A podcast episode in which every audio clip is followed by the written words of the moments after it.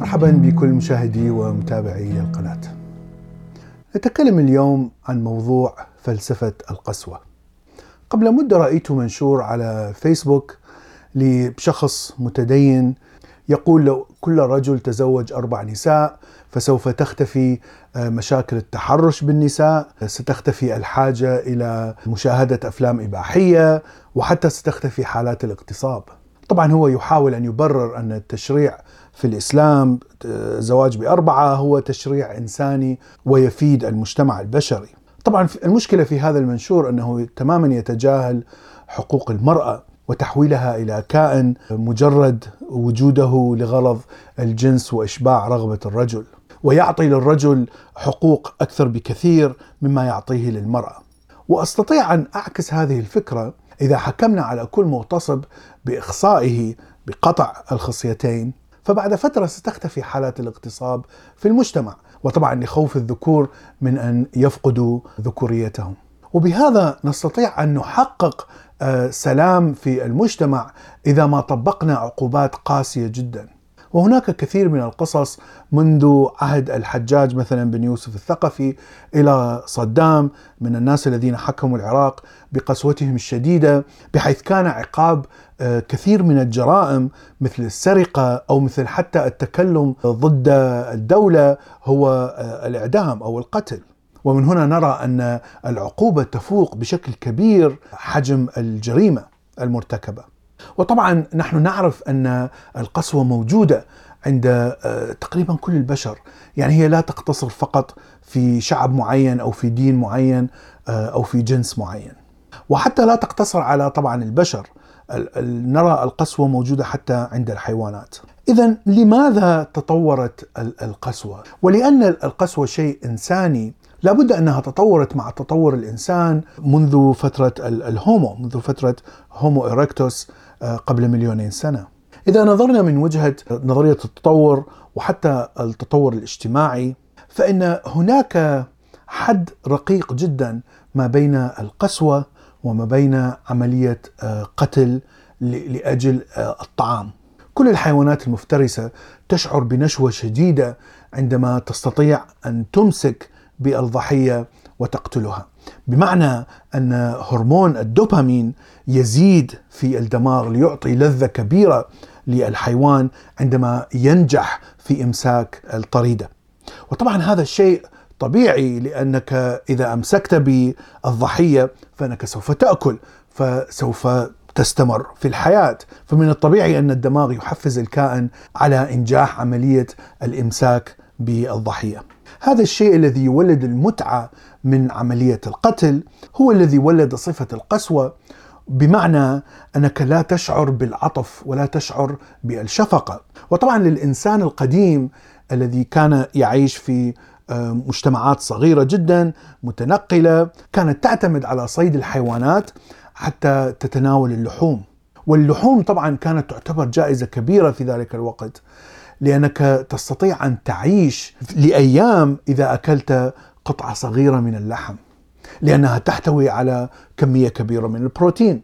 فإذا حصول الإنسان القديم على لحم كان يعطيه منزلة جيدة في المنظومة العشائرية في ذلك الوقت ويعطيه مكانه أعلى وقد يعطيه أيضا فرصة أفضل لممارسة الجنس مع النساء. وطبعا هذا يضمن مرور جيناته إلى الاجيال القادمه. اذا هناك مبرر عدم الشعور بالشفقة عندما نقتل الحيوان الذي نأكله.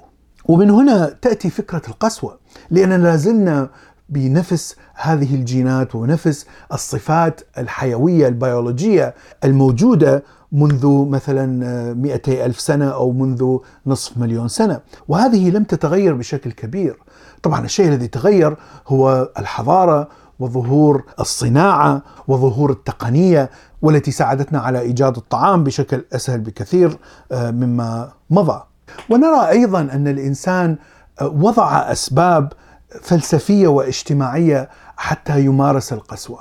فالقسوة تمارس إما على شكل آه، عقوبة على جريمة معينة أو انتقام من شخص معين قد تكون طريقة لاستخلاص المعلومات. فنحن نعرف أن طرق التعذيب المشهورة مثلا في أوروبا المسيحية العصور الوسطى فكانوا يتفننون ويبدعون في ابتكار أنواع جديدة للتعذيب حتى يستلخصوا المعلومات من السجناء.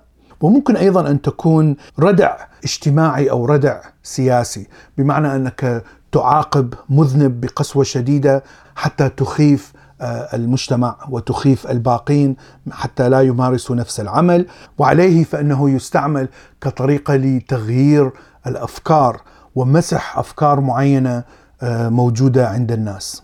وطبعا آه، تأثير القسوة يعتمد على شخصية الجلاد وشخصية الضحية. وشخصية الجلاد تتركز على محو الخطأ الذي صدر من الضحية والذي غير موازين الكونية أو موازين العالم الذي يعيش فيه الجلاد. فمثلا قد يكون الجلاد متدينا بشكل كبير وقد يكون الضحية إنسان علماني أو إنسان ملحد مثلا في أوروبا الوسطى أو في العالم الإسلامي. فيشعر هذا الجلاد أن قسوته على الضحية هي فعليا إرجاع السلام وإرجاع موازين الأمور وإرجاع العالم إلى التوازن الجميل الذي يشعر فيه وهو طبعا سيطرة الأفكار الدينية. والضحية أيضا قد يكون في شخصيته استقبال شديد لأساليب معينة قد لا تؤثر على باقي الناس لكنها تؤثر عليه بشكل كبير ومن هنا يصبح العمل الذي يلقى عليه قسوة كبيرة. ومفهوم القسوة كما نعرفه الآن هو أي عمل ينتهك حقوق الإنسان. لكن تشريع حقوق الإنسان لم يأتي إلا في عام 1949 يعني تقريبا حديثا آه، مقارنة بالحضارة الإنسانية التي دامت عشرة آلاف سنة. وهذا ما يؤكد على أن القسوة هي جزء من شخصية الإنسان. تقريبا دخلت في كل الأديان كل الأفكار الفلسفية كل النظم الاجتماعية والنظم الحكومية تقريبا إلى آه، وقتنا المعاصر. والأمم المتحدة أقرت إلى سنة 1977 بقرار منع التعذيب للسجناء مع أن كل الدول وقعت عليه إلى أنه غير ملزم للدول الأعضاء. وإذا نظرنا إلى خريطة انتهاك حقوق الإنسان الآن في العالم نرى فقط حفنة صغيرة من الدول أغلبها شمال غرب أوروبا مثلا لها أفضل سجل في عدم انتهاك حقوق الإنسان لكن أغلب الدول بما فيها أمريكا آه، تنتهك حقوق الإنسان بشكل آه، مستمر. وأتذكر دخلت مرة في نقاش مع أحد الأمريكيين هنا فكان يدافع عن فكرة تعذيب الأسرى إذا ما كان الأسير مثلا شخص إرهابي وإذا كان آه، هذا الشخص الإرهابي لديه معلومات عن عملية إرهابية ستقتل آلاف الناس إذا التعذيب مباح لأننا فعليا ننتهك حق إنسان واحد حتى ننقذ حياة آلاف الناس مع أن هذه الفكرة منطقية وقد يوافق عليها 90% من الناس لكني لم أستطع أن أوافق عليها. مهما كانت الفلسفة التي تحاول أن تبرر بها القسوة تبقى عملية القسوة عملية وحشية وعملية بشعة بمعنى نحن نفعل نفس الشيء الذي كان يفعله القدماء آه، من تعذيب الأسرى وتعذيب السجناء. لكن أنا أفهم لماذا آه، يفكر الإنسان ولماذا يبرر الإنسان آه، بهذه الطريقة، طبعا إذا كان لديك أطفال وإذا كانت حياة أطفالك بخطر من شخص معين من الطبيعي أن أي أب أو أي أم آه، سوف لا يتردد عن تعذيب هذا الشخص المجرم حتى ينقذ حياة أطفاله. هذا ما أردت أن أقوله اليوم، شكرا لكم وإلى اللقاء في حلقة أخرى.